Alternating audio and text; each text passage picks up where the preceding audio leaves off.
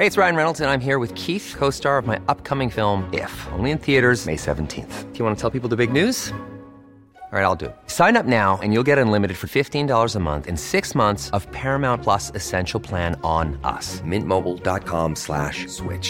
Upfront payment of $45 equivalent to $15 per month. Unlimited over 40 gigabytes per month. Face lower speeds. Videos at 480p. Active Mint customers by 531.24 get 6 months of Paramount Plus Essential Plan. Auto renews after 6 months. Offer ends May 31st, 2024. Separate Paramount Plus registration required. Terms and conditions apply if rated PG. When you make decisions for your company, you look for the no-brainers. And if you have a lot of mailing to do, Stamps.com is the ultimate no-brainer. It streamlines your processes to make your business more efficient, which makes you less busy. Mail checks, invoices, legal documents, and everything you need to keep your business running with Stamps.com. Seamlessly connect with every major marketplace and shopping cart. Schedule package pickups and see your cheapest and fastest shipping options from different carriers. With rates up to 89% off USPS and UPS rates. And with the Stamps.com mobile app, you can take care of mailing and shipping wherever you are. Make the same no-brainer decision as over 1 million other businesses with Stamps.com. Sign up with code PROGRAM for a 4-week trial, plus free postage and a free digital scale. No long-term commitments or contracts. That's Stamps.com. Code Program. ده بودكاست المستجد بالموسم الثاني.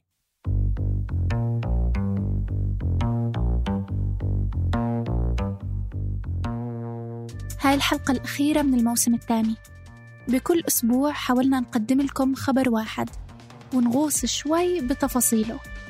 لو كنتم مشغولين بالفترة الماضية وما تابعتوا أخبار أو حابين تسمعوا تفاصيل عن مواضيع إخبارية واجتماعية، تقدروا تسمعوا حلقاتنا السابقة.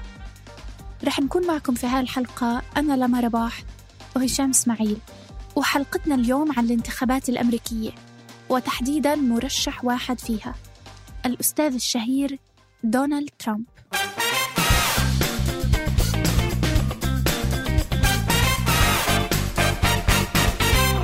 من 3 سنين وشوية حصلت حاجة محدش كان ممكن يصدقها. الجو كان بارد والسماء مغيمة. الطقس الشتوي المعتاد لشهر يناير كانون الثاني في العاصمة واشنطن، في باحة مبنى الكابيتل، مبنى المجلس التشريعي الأمريكي. 4 رؤساء سابقين، كارتر وكلينتون وبوش وأوباما، مع زوجاتهم، شهود على اللي هيحصل على المنصة بعد دقايق. وقصاد جمع من الجماهير المحتفلين بالنصر، بعضهم كان لابس كبات حمراء عليها الشعار المعروف واللي هيقود صاحبه لفة البلد ل4 سنين جاية. الشعار اللي مكتوب بخط أبيض بيقول: سنجعل أمريكا عظيمة مجددا. رئيس المحكمة الدستورية العليا واقف على المنصة وبيلقن اليمين للرئيس الجديد لأعظم دولة في العالم، زي ما بيقول. أنا دونالد ترامب أقسم بشرف أنني سأقوم بأعباء منصب رئيس الولايات المتحدة بكل إخلاص، وسأحافظ على دستور الولايات المتحدة وأحميه وأدافع عنه.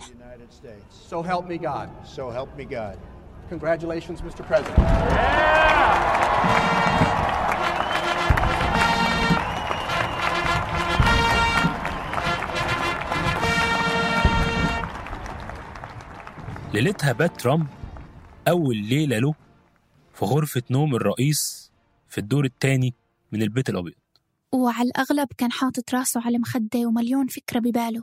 كل السخرية اللي واجهته، تحالفات، مواجهاته مع هيلاري كلينتون، ويمكن سأل حاله: جدي فريدريك شو رح يحكي لو عرف إنه حفيده دونالد صار رئيس الولايات المتحدة الأمريكية بعد قرن من هجرته لإلها؟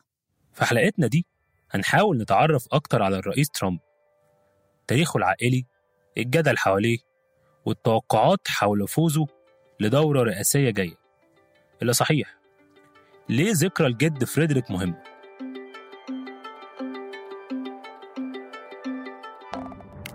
رغم كل العداء اللي يبدو بين الرئيس الحالي ترامب والسابق أوباما، في إشي مشترك بينهم ومش موجود في أي رئيس من الرؤساء 45 اللي تعاقبوا على حكم أمريكا. أوباما وترامب كل واحد فيهم إله أب أو أم مش أمريكيين بالميلاد. أوباما أبوه مهاجر من كينيا، وترامب والدته اسكتلندية مهاجرة أخذت الجنسية الأمريكية سنة 1942. ورغم موقفه العنيف تجاه كل المهاجرين وخصوصاً غير البيض منهم، جده لترامب كمان ما انولد في أمريكا.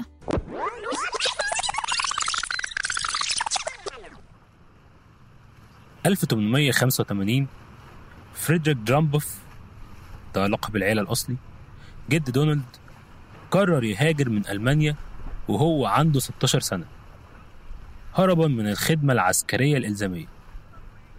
المهاجر الشاب استغل عصر حمى الذهب في أمريكا أو جولد راش، الحمى اللي بدأت باكتشاف الذهب في ولاية كاليفورنيا.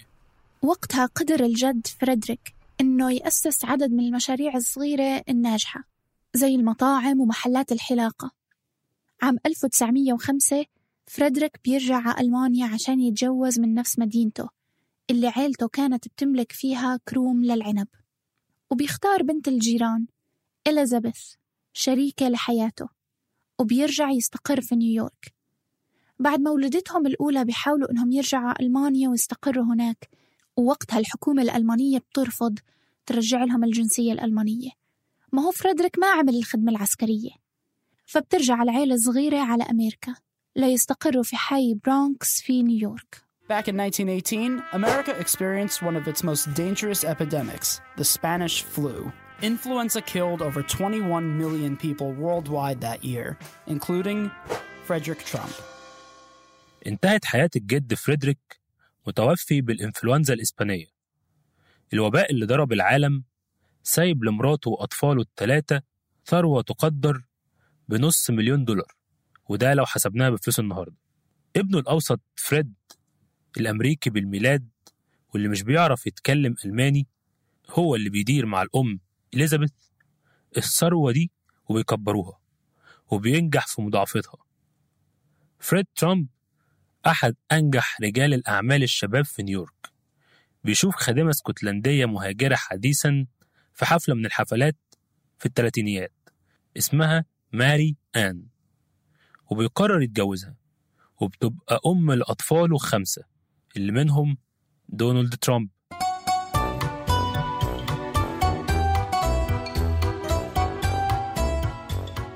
طيب يعني بينولد دونالد ترامب وبتمه معلقة من ذهب، مئات ملايين الدولارات ورثهن، ووارث معهن إنكاره لأصوله الألمانية. ترامب يدعي إنه من السويد، غالباً فريد كان قايل هيك لأنه وقت الحرب العالمية ما كانش محبب للناس في أمريكا أنك تكون ألماني، ولأنه عنده عملاء ونزلاء في عقاراته من اليهود، فكان إعلان أصله الألماني ممكن يسبب له مشكلة كبيرة في الشغل. دونالد كمان زي أبوه تزوج بامرأتين غير أمريكيتين، واحدة منهم ميلانيا زوجته الحالية صاحبة العيون الحائرة من سلوفينيا. هو زي جده فريدريك ما أدى خدمة عسكرية في الجيش الأمريكي، ليكون الرئيس الوحيد في أمريكا اللي ما أداش خدمة عسكرية أو حكومية. طيب إذا من وين جاي قوته السياسية؟ ترامب ليه أكتر من وش. ترامب رجل الأعمال الملياردير اللي بيمتلك فنادق ومنتجعات وأبراج وملاعب جولف وشركة إعلامية وشركة طيران، رجل الترفيه، الممثل، مقدم برامج تلفزيون الواقع الجماهيرية، واللي نجح في تحويل نفسه واسمه لعلامة المال والنجاح. I'm Donald Trump. From this desk I built over 100 companies and finding qualified people to run them isn't easy. But my television show has given me access to some incredible talent. نجح ترامب كمان في التلاعب بخصومه السياسيين الشرسين طوال فترة حكمه. نحن لا ننقل السلطة اليوم من إدارة إلى أخرى أو من حزب إلى آخر، ولكننا نقوم بنقل السلطة من العاصمة واشنطن ونعيدها إليكم الشعب الأمريكي. From Washington, D.C., and giving it back to you, the people.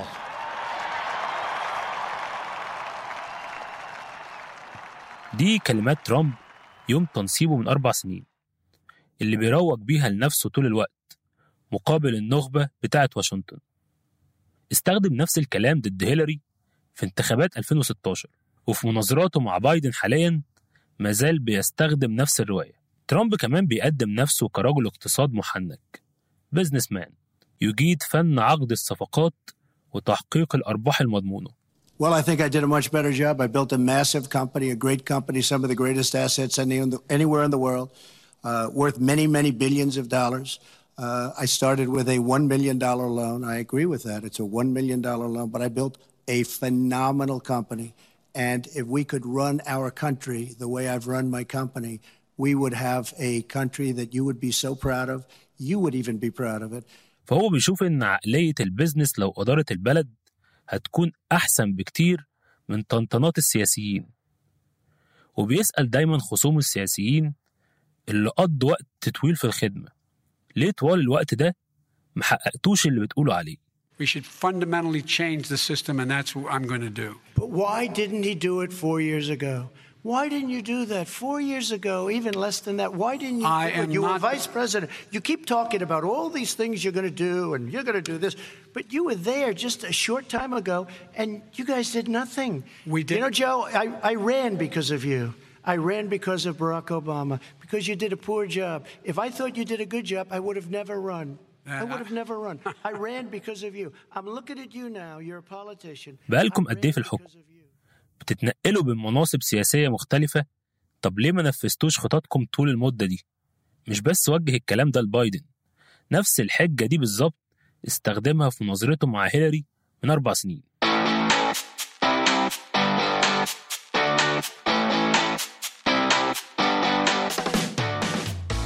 كان في كثير فرص ليسقط ترامب سقطة مدوية، ولكنه كل مرة بينجو.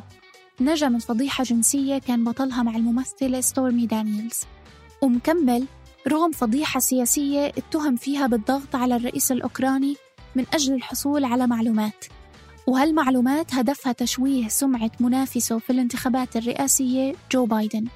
نجا ترامب من محاولة عزله من منصبه ومحاكمة طويلة عريضة بعد ما قرر مجلس الشيوخ تبرئته من التهم بقضية أوكرانيا.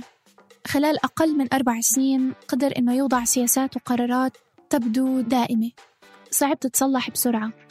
مثلاً بالسياسة الداخلية قدر يضمن إنه الأغلبية في المحكمة الدستورية العليا تكون للمحافظين أصدقائه، وخلى قوانين الهجرة لأمريكا أصعب من أي وقت مضى. كان نفسه يخلد خوفه من اللاجئين وعنصريته اتجاههم لدرجة إنه يبني جدار على الحدود مع المكسيك، ووقف التمويل الأمريكي لمنظمات حقوقية مهمة جداً منها UNRWA، منظمة الصحة العالمية، واليونسكو. وبالسياسة الخارجية وخصوصاً في منطقتنا دفع باتجاه خارطة سياسية على كيفه، نقل السفارة الأمريكية للقدس وأعلن المدينة عاصمة لإسرائيل، وضم 3 دول عربية هي الإمارات والبحرين والسودان لاتفاقيات تطبيع مع الاحتلال. ولكن وبالتحديد سياساته الداخلية ما كان مرحب فيها. Take your knee off our neck. 26 أيار مايو 2020 كان يوم مهم. في اليوم ده اتقتل جورج فلويد الأمريكي من أصول أفريقية على إيد الشرطة، واللي بسبب وفاته المؤلمة انطلقت تظاهرات بتتوصف بأنها الأضخم في التاريخ الأمريكي كله، شارك فيها حوالي 2000 مدينة أمريكية وملايين الناس، وأقيمت مظاهرات مساندة لحركة حياة الصوت مهمة في حوالي 60 دولة حوالين العالم. أحداث العنف اتكررت من الشرطة أكتر من مرة، ده أعاد تغذية الغضب ضد التمييز العنصري، واتفتح نقاش. كان جزء كبير من النقاش ده الدعوة للتصويت لإزاحة ترامب، اللي ناس كتير شايفة إنه بيدعم اليمين المتطرف وجهاز الشرطة، وبالتالي العنف بيستمر. يبدو أن الانهيار الاقتصادي الناتج عن الجائحة إهانة لترامب. لم يحدث أن ظهر وهو يرتدي كمامة إلا في تموز يوليو، أدرك الأمر في وقت متأخر. في غضون ذلك ازدادت أعداد الوفيات بين الأمريكيين.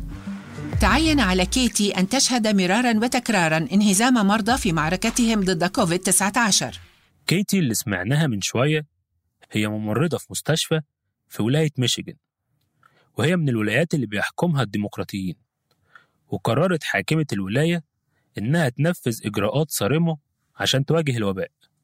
من أمثلة الإجراءات اللي اتخذتها حاكمة الولاية إنها أمرت بتعليق التعليم المباشر في المدارس لنهاية العام الدراسي، وكمان أغلقت في مارس أذار جميع المطاعم والبارات وأماكن الترفيه لمدة أسبوعين، ومنعت أي تجمعات بيكون فيها أكثر من 50 شخص، وفرضت التزام المنازل بفترات محددة، وألزمت المواطنين بأنهم يلبسوا الكمامات في المباني العامة والشركات.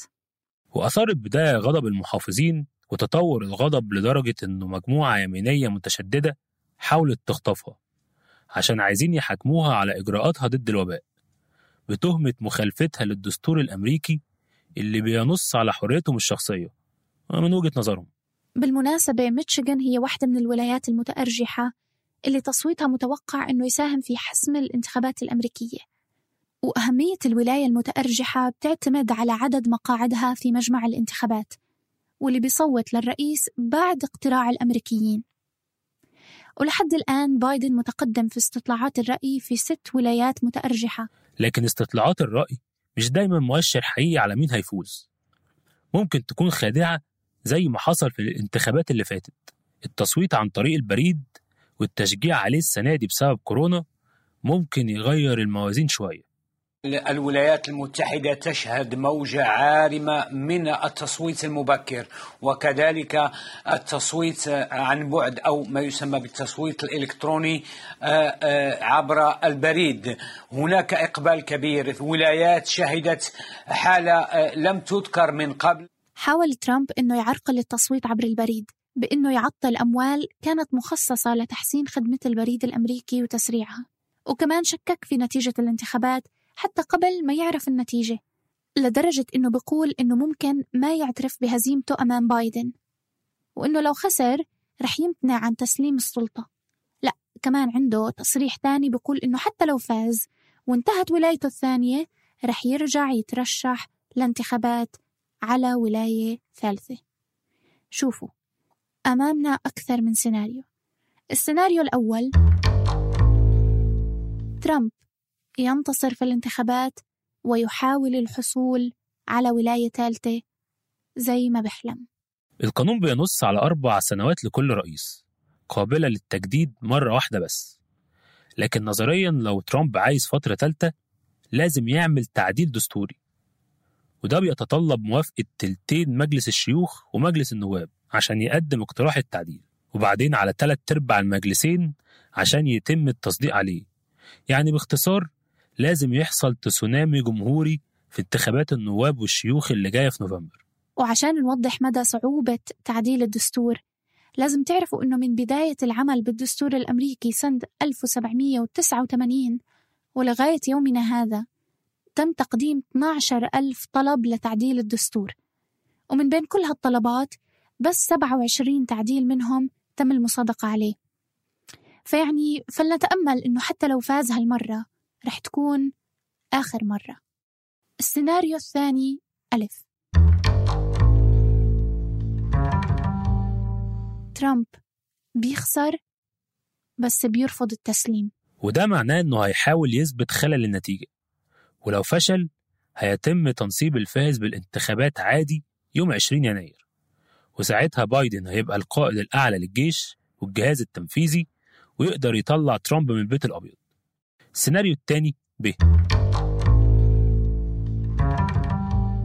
ماذا لو، فقط بنفترض، ماذا لو هذا الرئيس الخاسر اتمسك بيه حزبه ووجد تغطية من حلفاء في الكونغرس وتأييد قطاع من الشارع الأمريكي؟ هنا هتكون أزمة دستورية غير مسبوقة في التاريخ الأمريكي. السيناريو الثالث،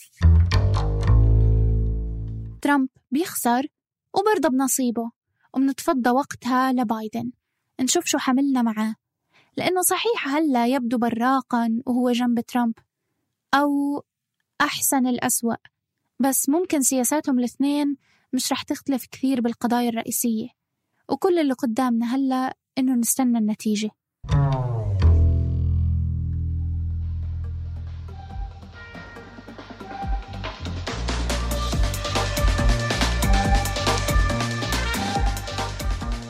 دي كانت الحلقة الأخيرة من بودكاست المُستجَد من إنتاج صوت. كنا معاكم هشام إسماعيل في التقديم، ولما رباح في التقديم والتحرير، الحاج مهند في الكتابة، سارة أبو الرّب في البحث، وتيسير قباني في الإخراج الصوتي.